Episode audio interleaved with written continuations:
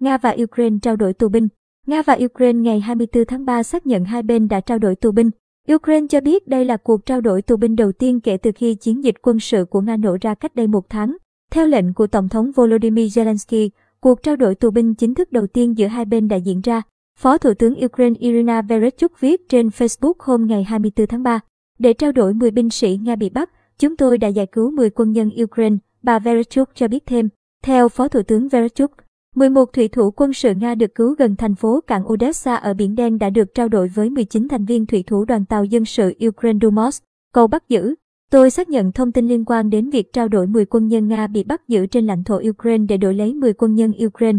Bên cạnh đó, cũng có một cuộc trao đổi thủy thủ Nga lấy các thủy thủ Ukraine. Ủy viên nhân quyền của Nga Tatiana Motkakova cho biết, đầu tuần này, Bộ Ngoại giao Nga cho biết Moscow đã hoàn tất hai cuộc trao đổi tù nhân kể từ khi nước này tiến hành hoạt động quân sự ở Ukraine cách đây một tháng. Bà Motkakova cho biết chính quân nhân Nga đã được đổi lấy thị trưởng Melitopol, thành phố ở đông nam Ukraine bị quân đội Nga bao vây.